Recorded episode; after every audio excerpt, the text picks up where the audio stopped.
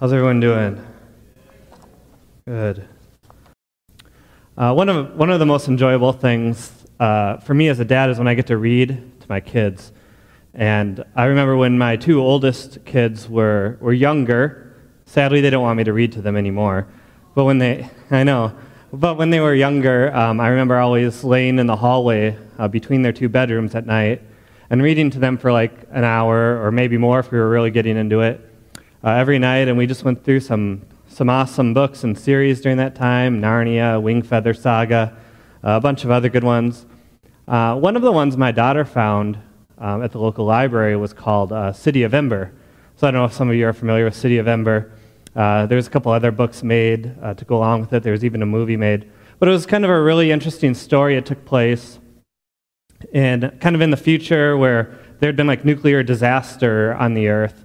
And so these, these people saw that the earth wasn't like, you know, healthy to live on. So they, these people called the builders had built a city underground and gave instructions on how to get out of the city of Ember after like 200 years when they thought it would be safe again. So they, so they made these instructions and put them in this box, and they set up the box to, to open up after like 200 years, and they passed it on to the mayor of the city. And the mayor was supposed to pass it down to the next mayor. They, they weren't even, to, the mayor just didn't even know what was in it. They just wanted, they were just supposed to keep it safe until it opened of its own. So they passed it along, and then finally there was a, there was a careless mayor along the way, and it got lost. And so the city is going beyond the, the 200 or so years where it's supposed, you know, set up for. It all runs on this big generator, and you know they're running out of light bulbs, and uh, there's there's uh, frequent power outages where they're just in complete darkness, and so people are starting to get worried. There's kind of a coughing sickness because the air is not that good, so things are just starting to go wrong. And it wasn't supposed to. They weren't supposed to be down there that long, but they don't even know that. The, the people now don't even know that they were that they came from, you know, the surface of the earth. They just thought this was normal. They just thought that's how they lived until a couple of the main characters uh, discover some of the instructions, and then they realize like this isn't this isn't what we're made for. We're we're made for a city up above, not this city. And so the, just the the spiritual analogies were just like you know popping out at me. It's like you know we discover from God's word like this isn't all we're made for. There's, there's a city above that's coming down to the earth, and that's actually what we're made to live for. In a similar way, I think, in the story of Josiah, you know, things aren't going well, and they, they discover the book um, that had been lost, and they realize, we're not supposed to be living this way. Things aren't right. This isn't, this isn't how we were made to live.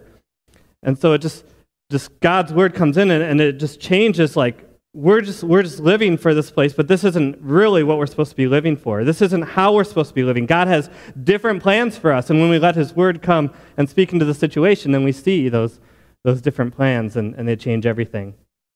I'm going to go ahead and pray as we, as we get into the Word here. Father God, we just thank you so much for your Word.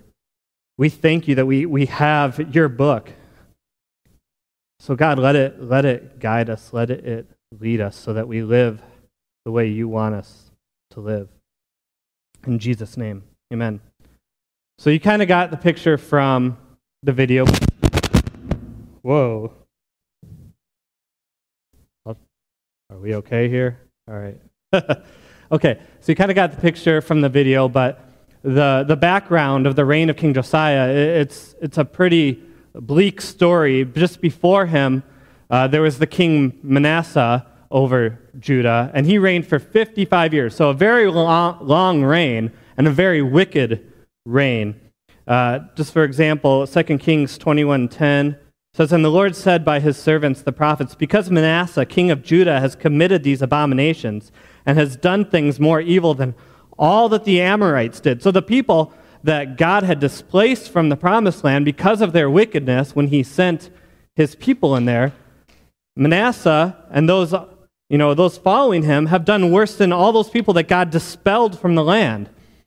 So those who were before him and has made Judah also to sin with his idols. Therefore, thus says the Lord, the God of Israel, Behold, I am bringing upon Jerusalem and Judah such disaster that the ears of everyone who hears of it will tingle. So he reigned 55 years. He, He sacrificed his own son to pagan idols. Uh, also, at this time, not only is, is Judah struggling from this long reign of a wicked king, but the northern kingdom, Israel, at this point has already been taken into captivity to Assyria. So they're, they're done. There's no, there's no king over Assyria or over the northern kingdom of Israel. Assyria is technically over them at this time, but Assyria has kind of grown weaker in power, so their, their influence is, is waning at this time. But this is what Josiah comes into at the ripe age of eight years old to become king. Here you go 55 years plus two more years of a king in between. So 57 years of absolute wickedness. God's judgment is pretty much settled on the land. Here you go, eight year old Josiah, you're in charge. Josiah was eight years old when he began to reign, and he reigned 31 years in Jerusalem. So that's, that's where we start with.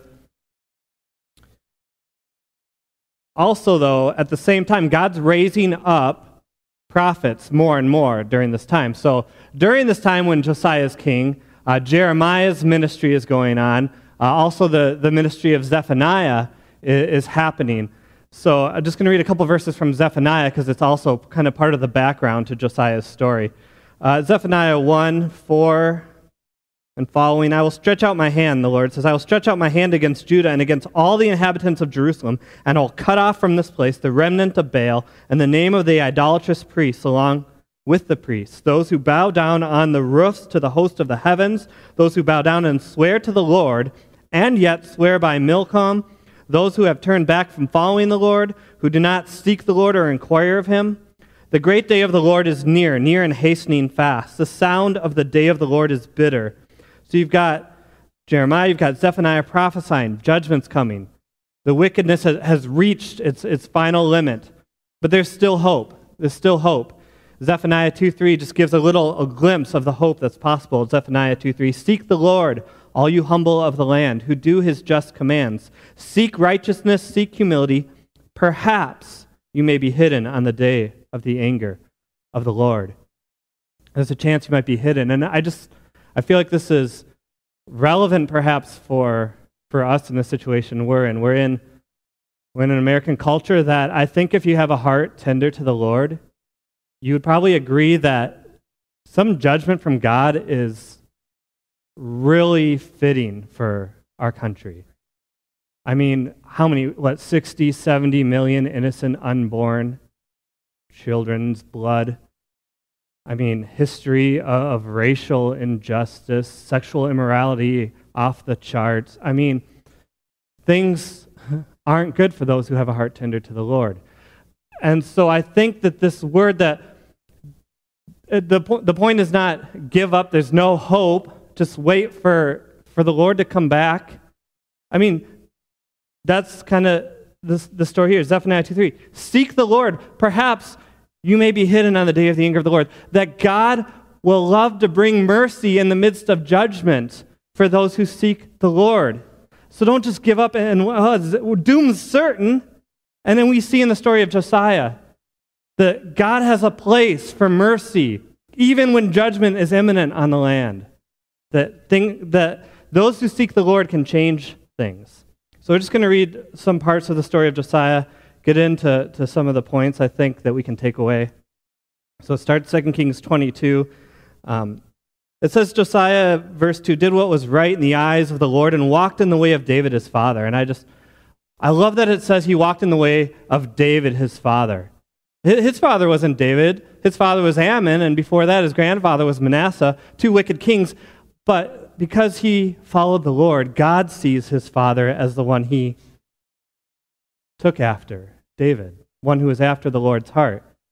I just, I just find that encouraging that God, God doesn't see, if maybe you come from a broken family, but maybe you're following the Lord, and, and God sees you coming from a, a godly lineage, even if though that's not maybe what you directly inherited. And, and actually, you see then the son of Josiah who takes over after him is they don't say he took after Josiah, his father, but took after those kings before him who were wicked. So God sees your father as him who you take after, in a sense. Uh, so getting in, first Josiah, first thing it says in 2 Kings 22 is that Josiah uh, he cared for the, for the restoration of the temple. He, he made sure money and work was being given so that the repairs of the temple were happening. Uh, and so you see already kind of the start of his tender heart for the Lord. And then moving on, we see that the book of the law is found. So uh, they, they read the book of the law to Josiah, and, and he heard it, and he tore his garments, and he was like, This is not good news. We haven't been living this way. God's judgment is coming. And so I'm going to pick it up there. Um, verse 11 When the king heard the words of the book of the law, he tore his clothes, and the king commanded Hilkiah the priest, and Ahikam the son of Shaphan, and Achbor the son of Micaiah, and Shaphan the secretary, and Asaiah the king's servant, saying, Go inquire of the Lord for me and for the people and for all Judah concerning the words of this book that has been found. For great is the wrath of the Lord that is kindled against us, because our fathers have not obeyed the words of this book to, to do according to all that is written concerning us. So Hilkiah the priest, and Ahikam, and Achbor, and Shaphan, and Asaiah went to Huldah the prophetess, the wife of Shallum, the son of Tikvah, son of Harhas, keeper of the wardrobe. Now she lived in Jerusalem in the second quarter, and they talked with her. And it's so interesting. You find this, this Huldah character, this prophetess. It's like, where, where did she come from? You don't hear about her anywhere else in the Bible. It seems like she was maybe kind of a similar to Anna in the New Testament in, in Luke chapter 2, this, just this uh, woman who has this reputation of she was godly. She, she sought the Lord, she heard from the Lord, and it's interesting, too, with, with Jeremiah and Zephaniah, who seem to be prophesying about this time. Like, how come, how come he, he went to this, this Huldah, the prophetess? Some have suggested that maybe, maybe being a woman that he thought maybe uh, her words would be like a little more tender and gentle, you know, more kind of a mother to Israel. I don't know if that's the case. Maybe it was just because her ministry was more established because she was a little older and these other prophets were still kind of young at this time if he did hope for kind of a tender answer, he didn't get it. Um, she says to them, Thus says the Lord, the God of Israel, tell the man who sent you to me, Thus says the Lord, Behold, I will bring disaster upon this place and upon its inhabitants.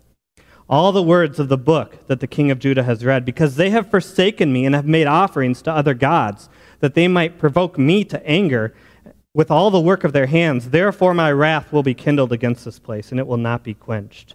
But to the king of Judah, who sent you to inquire of the Lord, thus shall you say to him, Thus says the Lord, the God of Israel, regarding the words that you have heard, because your heart was penitent, and you humbled yourself before the Lord. When you heard how I spoke against this place and against its inhabitants, that they should become a desolation and a curse, and you have torn your clothes and wept before me, I also have heard you, declares the Lord.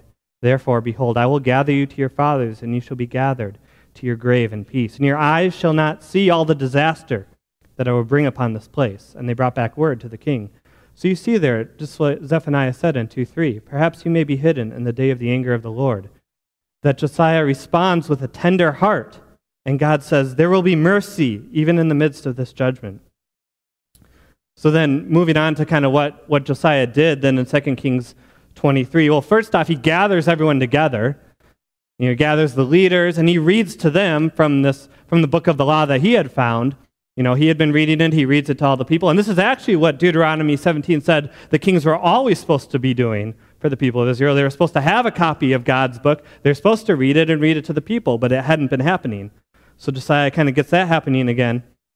Then we kind of pick it up uh, in 23, verse 4, with kind of the reforms of Josiah. And uh, I just want to read through this a bit because the, it's breathtaking the, the extent he goes to to cleanse the land. So we're just going to go into that a little. And the king commanded Hilkiah, the high priest, and the priests of the second order and the keepers of the threshold to bring out of the temple of the Lord all the vessels made for Baal, for Asherah, and for all the host of heaven. He burned them outside Jerusalem in the fields of the Kidron and carried their ashes to Bethel. And he deposed the priests whom the kings of Judah had ordained to make offerings in the high places at the cities of Judah and around Jerusalem those also who burned incense to Baal, to the sun and the moon and the constellations and all the host of the heavens. And he brought out the Asherah from the house of the Lord outside Jerusalem to the brook Kidron and burned it at the brook Kidron and beat it to dust and cast the dust of it upon the graves of the common people. And he broke down the houses of the male cult prostitutes who were in the house of the Lord, where the women wove hangings for the Asherah. And he brought all the priests of the cities of Judah and defiled the high places where the priests had made offerings from Geba to Beersheba. And he broke down the high places of the gates that were at the entrance of the gate of Joshua, the governor of the city, which were on one's left at the gate of the city. However, the priests of the high places did not come up to the altar of the Lord in Jerusalem, but they ate unleavened bread among their brothers. And he defiled Topheth, which is in the valley of the son of Hinnom, that no one might burn his son or his daughter as an offering to Molech. And it's interesting in 22:10 there, the valley of the son of Hinnom. The, the valley of Hinnom uh, comes over into the Greek as Gehenna, which is actually the name that Jesus used when he talked about hell in the New Testament. He used the word Gehenna, which comes from this valley of Hinnom. So it's this picture of this place near Jerusalem that's this place of wickedness and destruction where they burned children as offerings. And that's the, name, that's the word that gets used in the New Testament for hell Gehenna, valley of Hinnom. And he removed the, ho- the horses that the kings of Judah had dedicated to the sun at the entrance to the house of the Lord by the chamber of Nathan Melech of the chamberlain which was in the precincts. And he burned the chariots of the sun with fire, and the altars on the roof of the upper chamber of Ahaz, which the kings of Judah had made, and the altars that Manasseh had made in the two courts of the house of the Lord, he pulled down and broke in pieces, and cast the dust of them into the brook Kidron. And the king defiled the high places that were east of Jerusalem, to the south of the Mount of Corruption, which Solomon, the king of Israel, had built for Ashtoreth, the abomination of the Sidonians, and for Chemosh, the abomination of Moab, and for Milcom, the abomination of the Ammonites. And he broke in pieces the, alt- the pillars, and cut down the Asherim, and filled their places with the bones of men. Moreover, the altar at Bethel, this is another thing I love about Josiah. He's, he's not only cleansing the land of Judah that he's king over, he goes into the northern kingdom of Israel and cleanses that too. He cares for all of God's people. Moreover, the altar at Bethel, the high place erected by Jeroboam the son of Nebat, who made Israel to sin, the altar with the high place he pulled down and burned, reducing it to dust. He also burned the Asherah, and as Josiah turned, he saw the tombs there on the mount, and he sent and took the bones out of the tombs and burned them on the altar and defiled it, according to the word of the Lord that the man of God proclaimed, who had predicted these things. So this goes back to 1 Kings 13. 300 years before, they said the name Josiah. Josiah, a son of David, is going to come, and he's going to burn the bones of the priests who made offerings on this altar. 300 years, and now it's happening. Then he said, What is that monument that I see? And the men of the city told him, It is the tomb of the man who came from Judah and predicted these things, that you have done against the altar at Bethel. And he said, Let him be, let no man move his bones. So they let his bones alone with the bones of the prophet who came out of Samaria. And Josiah removed all the shrines, also of the high places that were in the cities of Samaria, which kings of Israel had made, provoking the Lord to anger. He did to them according to all that he had done at Bethel. And he sacrificed all the priests of the high places who were there on the altars and burned human bones on them. Then he returned to Jerusalem. It goes on. He's, he starts to celebrate the Passover again according to what he found in the book of the law. Then, kind of the end of the story, he dies. It goes on from there. Um, so I just want to pull out five principles from this story uh, that struck me. So first, Josiah sought the Lord. In the parallel passage of 2 Chronicles 34 3, it says, For in the eighth year of his reign, while he was yet a boy, he began to seek the God of David his father. And in the twelfth year, he began to purge Judah and Jerusalem of the high places, the Asherim, and the carved and the metal images. So at the age of 16, he seeks the Lord. And that starts into motion this whole thing of, of mercy coming in the midst of judgment. God maybe pushing back, delaying his judgment because a 16 year old begins to seek the Lord. And so just encourage you, young people. It's not too early to seek the Lord. You don't know what effect you could have in this country because you start seeking the Lord. Josiah encountered the word of God, 2 Kings 22:11. When the king heard the words of the book of the law, he tore his clothes. 2 Kings 23 2. And the king went up to the house of the Lord, and with him all the men of Judah and all the inhabitants of Jerusalem, and the priests and the prophets, all the people, both small and great. And he read in their hearing all the words of the book of the covenant that had been found in the house of the Lord. He sought the Lord, he encountered the word of God, and he had a tender heart. When he heard the word, he had a tender heart. And that's what Huldah the prophetess said about him. That's why God was giving him mercy that God was saying, You're going to go down to your grave in peace, because when he heard it, he responded with a tender heart regarding the words that you've heard, because your heart was penitent or tender in some translations, and you humbled yourself before the Lord when you heard how I spoke against this place and against its inhabitants. Josiah serves the Lord with zeal. And that's what really struck me reading through chapter 23. He was zealous. I mean, verse 6 He brought out the Asherah from the house of the Lord outside Jerusalem to the brook Kidron and burned it at the brook Kidron and beat it to dust and cast the dust of it upon the graves of the common people. Like, he didn't just set aside this Asherah pole, he burned it, ground it to dust, cast the dust. I mean, he, was, he wasn't just like, I'm just going to do enough so that maybe things will go a little better. He wanted to completely cleanse the land of anything that would turn God's people's hearts away. Josiah serves the Lord with zeal, yet all the good he did, Josiah did not save God's people. Josiah did not ultimately save God's people. He did a lot of good.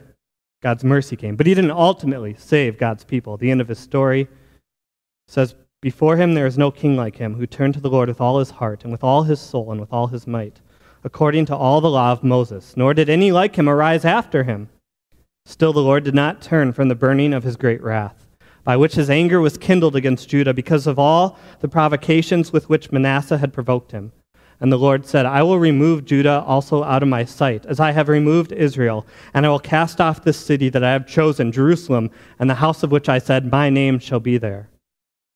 And kind of the, the whole story of 1st and 2nd Kings is, is basically removing all earthly hopes for salvation. You've got, I mean, you've got the start of it with Solomon, the wisest king ever, but he doesn't, he doesn't save God's people. You've got the building of the temple, this, this great structure to give people a picture of God's presence with them, but it doesn't ultimately save God's people. You have prophets, you have finding the, the book of God's law. None of these things ultimately save God's people because doing good things or having wisdom or having the temple, none of these things do what, what needed to be done.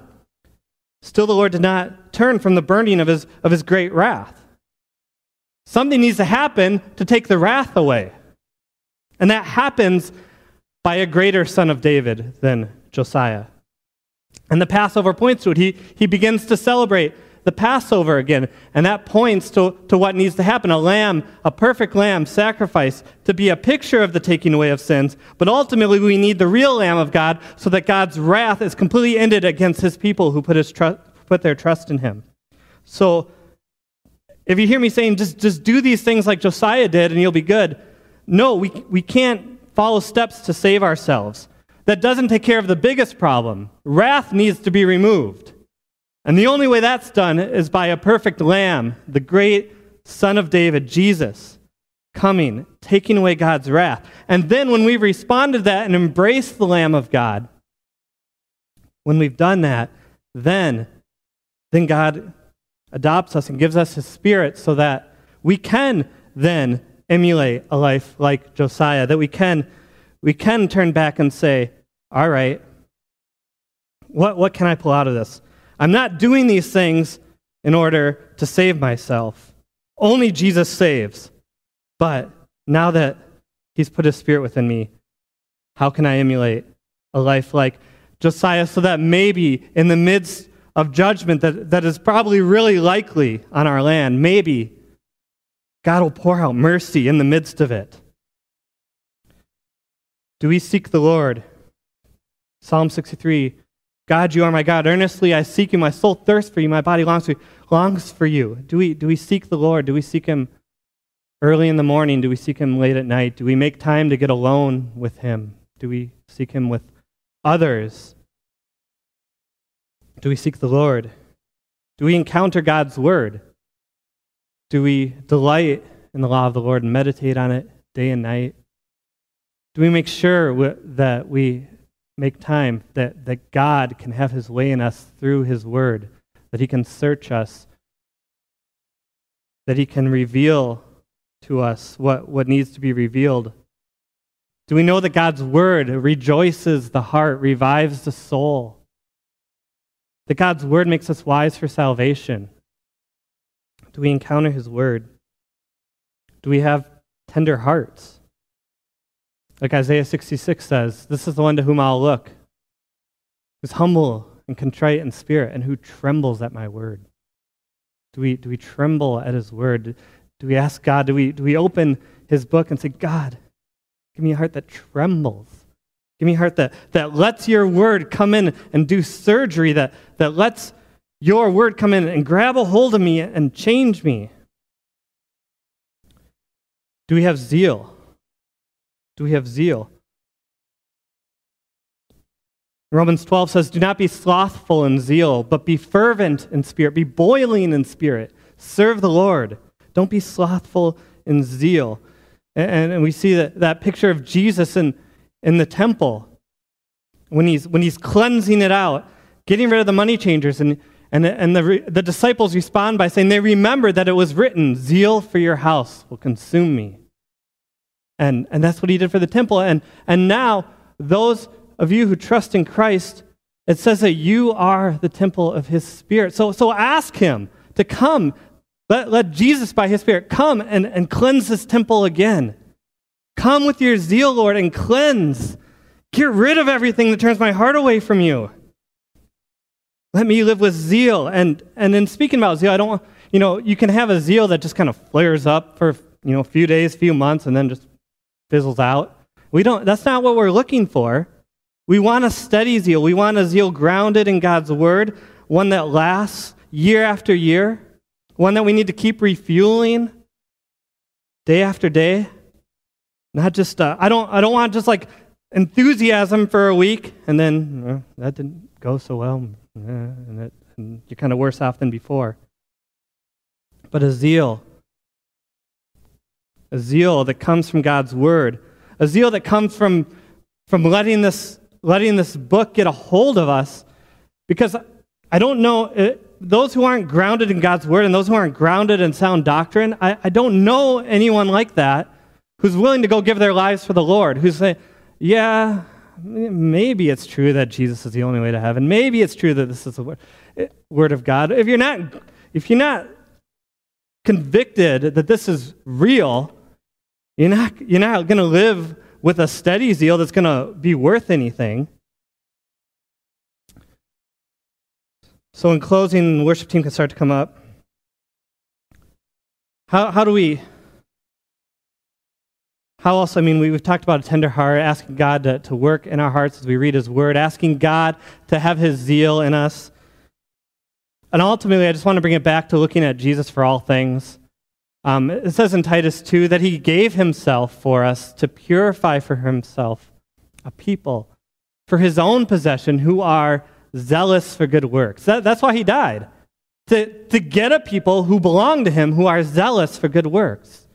And so I just, I think one of the ways we can get that, that steady zeal that, that is grounded in something is just by over and over going back and looking at Jesus, opening opening God's word and looking at Jesus. Look at him as, as he comes as a, as a humble baby. Look at him as he's reaching out and touching lepers, raising the dead, going to those who no one else goes to. Look at him as he's in the Garden of Gethsemane, sweating drops of blood to fight for our souls. Look at him as he's hanging on the cross, disfigured beyond recognition asking for forgiveness for those killing him. Look at him as he's overcoming the grave and saying, I died, and behold, I'm alive forevermore, and I have the keys of death and Hades.